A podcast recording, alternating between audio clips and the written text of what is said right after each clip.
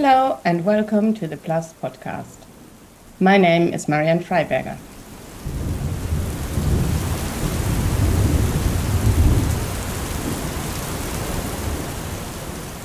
At this time of year in England, we are all very likely to check our weather apps on our phones to see if we stay dry when we leave the house. Now, typically, what you see on a weather app are percentage chances. So the app might tell you that there's a 60% chance of rain or a 10% chance of snow, for example. These percentages aren't the result of guesswork. They are there because the people who run the computer models that produce the forecasts have run the model not just once, but a whole bunch of times, each time with slightly different starting conditions, to produce a whole bunch of forecasts. And if in 60% of this bunch of forecasts it's predicted to rain, then that's the 60% that the weather app gives you.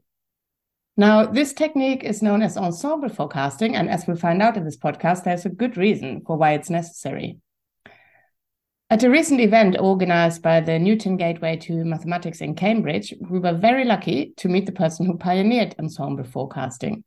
His name is Tim Palmer. He's a Royal Society research professor in climate physics at the University of Oxford, and he's a leading expert in climate science. In this podcast, Tim tells us about his pretty groundbreaking idea of ensemble forecasting, but he also tells us about what the uncertain business of weather and climate forecasting has taught him about uncertainty in general as it crops up in many other areas of life and the world. This is something that he explores in his new book called The Primacy of Doubt. He also tells us why he thinks it's high time we had something equivalent to CERN for climate modeling. CERN, of course, being the multinational, highly sophisticated, and very expensive research center dedicated to fundamental physics. But before we find out what Tim means by his call for a CERN for the climate change, let's go back to ensemble forecasting. We started off by asking him why it was necessary for him to come up with the idea in the first place. Well, yeah. So, I mean, when we make predictions um, in general terms, um, I mean, everybody knows this predictions are uncertain. Uh, it's quite difficult to forecast the future with any degree of certainty. Um, but the interesting thing is that, typ- well, this is typically true of, of all systems that we predict, whether it's the economy, uh, the weather, um, pandemics, you know, and so on. We're dealing with with mathematically what would be called nonlinear systems, and the interesting property of nonlinear nonlinear systems is that um, the growth of uncertainty in a forecast is not the same for every forecast. So there are certain conditions, if you like, or certain situations where we can actually make forecasts. We can, in principle, at least, make forecasts with quite a lot of confidence, um, because we know that during those periods the system is r- relatively sort of stable, which means that small uncertainties don't grow, especially rapidly. Conversely, there are other occasions where uncertainties can kind of grow ex- explosively um, and destroy any sort of very specific prediction, you know, almost from this from the start. The question is, can we, you know, can we determine ahead of time, you know, before we make the prediction or at the time we make the prediction, can we tell whether we are in a predictable state, or the system that we're studying is in a predictable state, or whether it's in a very unpredictable state? And that's where this ensemble prediction idea comes from. Uh, instead of just running a single forecast, we would run multiple uh, forecasts varying, you know, what we consider to be the most important uncertain, you know, parts of the initial conditions or uncertain parameters in the models or that sort of thing. And, you know, just just look and see, do all the ensemble members uh, agree with each other? Do they all start diverging rapidly away from one another? Um, so this gives you a kind of heads up, if you like, before you even begin, uh, whether this is going to be a, a, a, a, kind of a reliable forecast or a, or a very kind of un, un, uncertain forecast, let's say. Um, and there's all sorts of implications about, you know, how we then make decisions based on those forecasts that arise from that. Mm-hmm. So if we're thinking um, of a concrete example, like the weather, for example, yeah, in very simple terms, so is the is it the case that you would, so you start off with some initial conditions about current temperature, pressure, wind, or whatever might go into the model that forecasts the weather. Um, do you then run the model for a set of different initial conditions so you get an ensemble of forecasts? Yes, that's right. We we would um, you know when you take you know when when when you make measurements of the weather um you know it can either be with you know thermometers and barometers and things although these days most of the measurements are made from space based satellites. But in any case whether no matter what what type of measurement you, you're talking about there's always a little bit of uncertainty in in that measurement. You know there's also the problem that the model itself is always a a kind of a finite representation of the atmosphere. The atmosphere is a very, very complex system, and and that that creates uncertainties as well. So what you do is um, you you create a, an ensemble of initial conditions, each of which is consistent with the observations, but they all differ very slightly from one another. Um, and then I should say also, when you run the model, the model itself um, although the the underlying equations from a from a say strictly mathematical point of view are what we would call deterministic equations there's there's no uncertainty in the in the underlying equations. But when you try to code these equations in a form that a computer can understand and and sort of uh, and try to solve then inevitably that process of making them you know computational introduces uncertainties and so, a second source of uncertainty, uh, in addition to the observ- observational uncertainties, are actually the uncertainties in the computational representation of the underlying equations. Uh, and again, these are all fairly small. I mean, it's not like these are mega big uncertainties, but in a chaotic system, which is basically what we're dealing with, um, these small uncertainty, you know, this is a sort of the butterfly effect, you know, that, that flaps of butterflies' wings can have big effects. And um, so these small initial uncertainties and small model equation uncertainties um, grow with time. Um, and and eventually they become large. But but the point about ensemble forecasting is that the the time at which these uncertainties become large varies from one starting condition to another. Uh, and that's a consequence of the non-linearity of the equations. Uh, and so the ensemble kind of tells you how far ahead you can go before the uncertainty completely sort of swamps what you can do. Mm. And that's because you check how close the different members of the ensemble of forecasts are? Is that how you do it? You look how close they remain, and as long they're close. Well, you know, a, a very, I mean, yeah, I mean, although it, it, you know what what many of us are used to these days, which is a kind of practical uh, tool, if you like, um, is you you just calculate from the ensemble the number. For example, if you wanted to know if it's going to rain in Cambridge uh, the day after tomorrow you would count the number of ensemble members where it's raining you know so typically an ensemble might have 50 members. And if in let's say 10 of the 50 members it's raining. So uh, then a simple way of representing that is to say that there is a uh, you know 10 out of 50 or 20% you know 20 out of 100 or 20% chance of rain and that's what you see on your weather app. When you when you look at a weather app and it says 20% chance of rain what it means is in the ensemble that they've run um it, you know in like 10 out of 50 or 20 out of 100 ensemble members it's raining. That's what it means. So that's a kind of a simple way of uh, giving you a very kind of simple heads up on on the um, confidence if you like you can have in that prediction. Mm-hmm. And you already mentioned that this kind of technique can be used in other um, contexts. And you've also just written a book which talks about uncertainties in all kinds of areas and what we have learned from weather and climate. Could you tell us a bit more about that?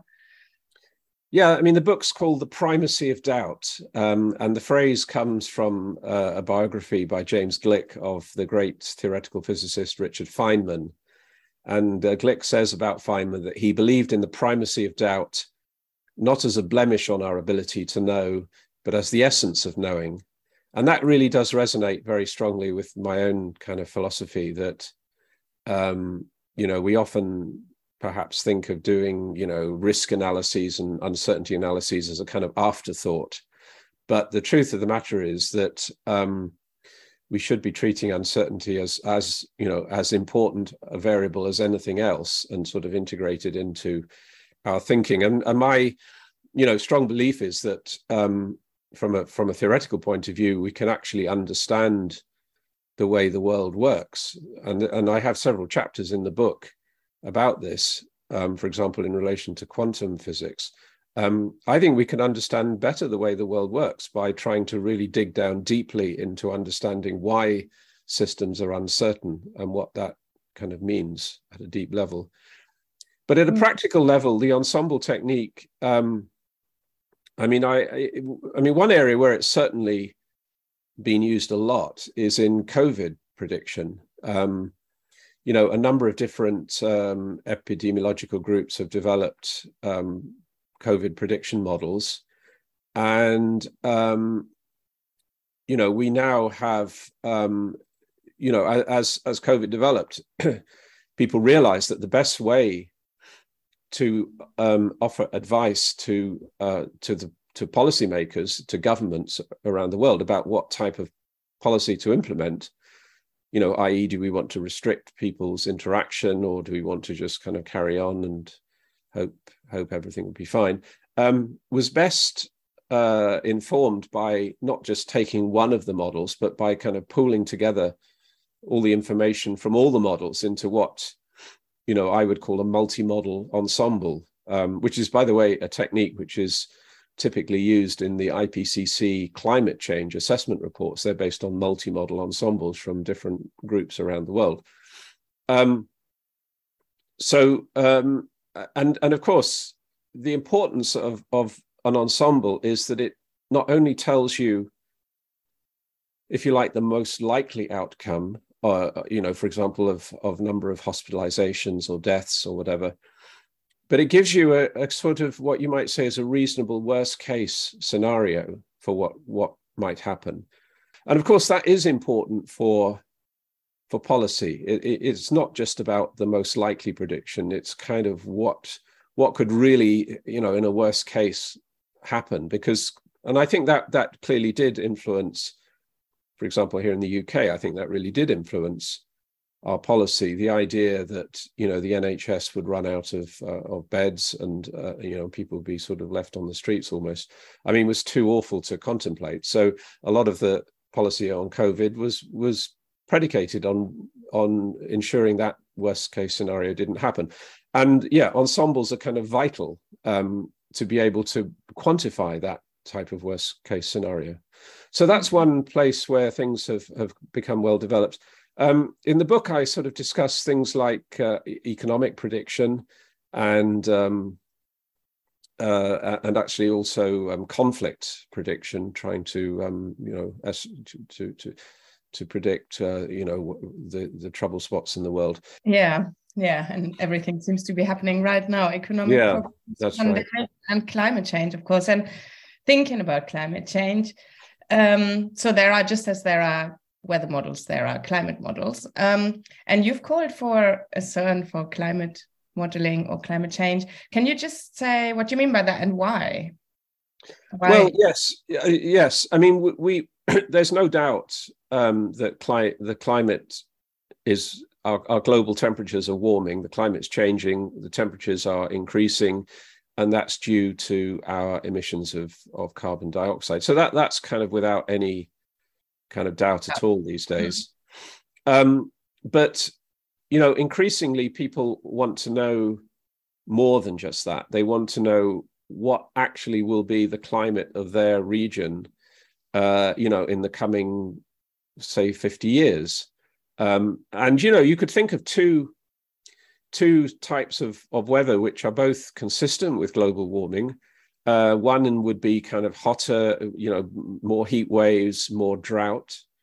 Um, but conversely, you could imagine another region being dominated by stormy, you know weather which which produces flooding, the sort of thing we saw in um, Pakistan, for example, this summer. And a country that is looking to adapt, you know, to make its society more resilient to climate change, so adapt to climate change. I mean, these are kind of order one questions. Are, are you know, is my is my um, is the climate of my country going to be you know hotter and drier or wetter and stormier it's kind of you know hard to imagine a more basic order one question the problem is if you look at the uh, ensemble this multi-model ensemble of current generation climate models um, you you find and you can you can see this in if you look at ipcc reports you'll see you know you, this is very clearly illustrated that the models just don't agree. You know we can't really be sure even of the sign you know whether the whether the precipitation rainfall if you like is is is getting more or less you know. So this is a kind of unsatisfactory state of affairs and we can kind of pin it down to um, the uh, the fact that the models are pretty low resolution uh, certainly compared to weather forecast models. I mean you mentioned weather forecast models and climate models. Probably the biggest difference between a weather forecast model and a climate model is that a weather forecast model is run with a grid of a few kilometers, um, whereas a climate model may have a grid of you know 100 or more kilometers. The grid is basically the resolution at which you depict the Earth and its atmosphere and the oceans. Yes, that's right. I mean, the, the underlying equations, like the Navier-Stokes equations, which which govern fluid motion, so the atmosphere and the oceans, are you know they describe every little whirl and eddy uh, down to kind of infinitesimally small scales you you, uh, you know and that's the nature of turbulence you have these cascade of scales which goes down to, to small scale. So in the atmosphere you know you, you have big cyclonic low pressure systems but embedded in that are clouds and embedded in the clouds are subcloud turbulence. But a climate model can't resolve all of that detail. And, and anything that gets less than 100 kilometers has to be represented in a in a rather kind of semi crude, semi empirical way with a simple formula, which everyone knows is not, you know, is not is not an accurate, but you know, you have a computer and that's the best you can do. So um, I, you know, myself and a number of colleagues have been arguing that this is a kind of problem that um, you know you know, we, we know the Navier-Stokes. It's not like we don't know the physics. We know the physics at play. It's just we can't solve the equations with the level of accuracy that we would like. So our proposal is to create an international uh, center, which would be an, an institute uh, with, with multinational funding, which would enable the really top of the range supercomputers. So nowadays we're in what's called exascale, 10 to the power 18 uh, calculations per second. Um, but one of these would be dedicated to climate change, um, you know, 100% dedicated to climate change. Um, it's it's not something that you know even a rich country like the United States is is doing or is is able to do. Um, but you know, with a consortium of, of countries, for sure we can we can do that. And calling it a CERN for climate change is really just making the point that, you know, again, the Large Hadron Collider, which found the Higgs boson, you know, was not affordable uh, by any country, including the US. The US cancelled its own, uh, you know, high energy collider uh, because it said it couldn't afford it. So, you know, that's a great example of what can be achieved if we pool resources, pool human and financial resources internationally. And I, I think that climate change is such a, a kind of a pressing problem, an urgent problem these days. Uh, we need to kind of go beyond just saying that the earth is warming. We need to be much more clear about it, what, what it means at, at the regional scale, because this is going to affect all sorts of decisions on, as I say, on infrastructure, on agriculture, on health, on the built environment, on you know disease. Everything is is is critically dependent on what climate change means at the regional level. And at the moment, we're kind of looking at the world through a very blurred glass with our coarse resolution models and so on. So that's what you know we're calling for, and um, I hope. Well, it's in... astonishing it doesn't already exist, really. You know, exactly. Um, you you you might think it's a kind of a no-brainer, and actually, in terms of cost, it's not actually that expensive. It's kind of comparable with a satellite mission or something like that, which is not. Uh, we can afford those. Um, so I'm hopeful. You know, it'll happen, but um, it's like all yeah, these yeah. things. You know, science and politics don't often mix as as well as you would like, and there are political issues.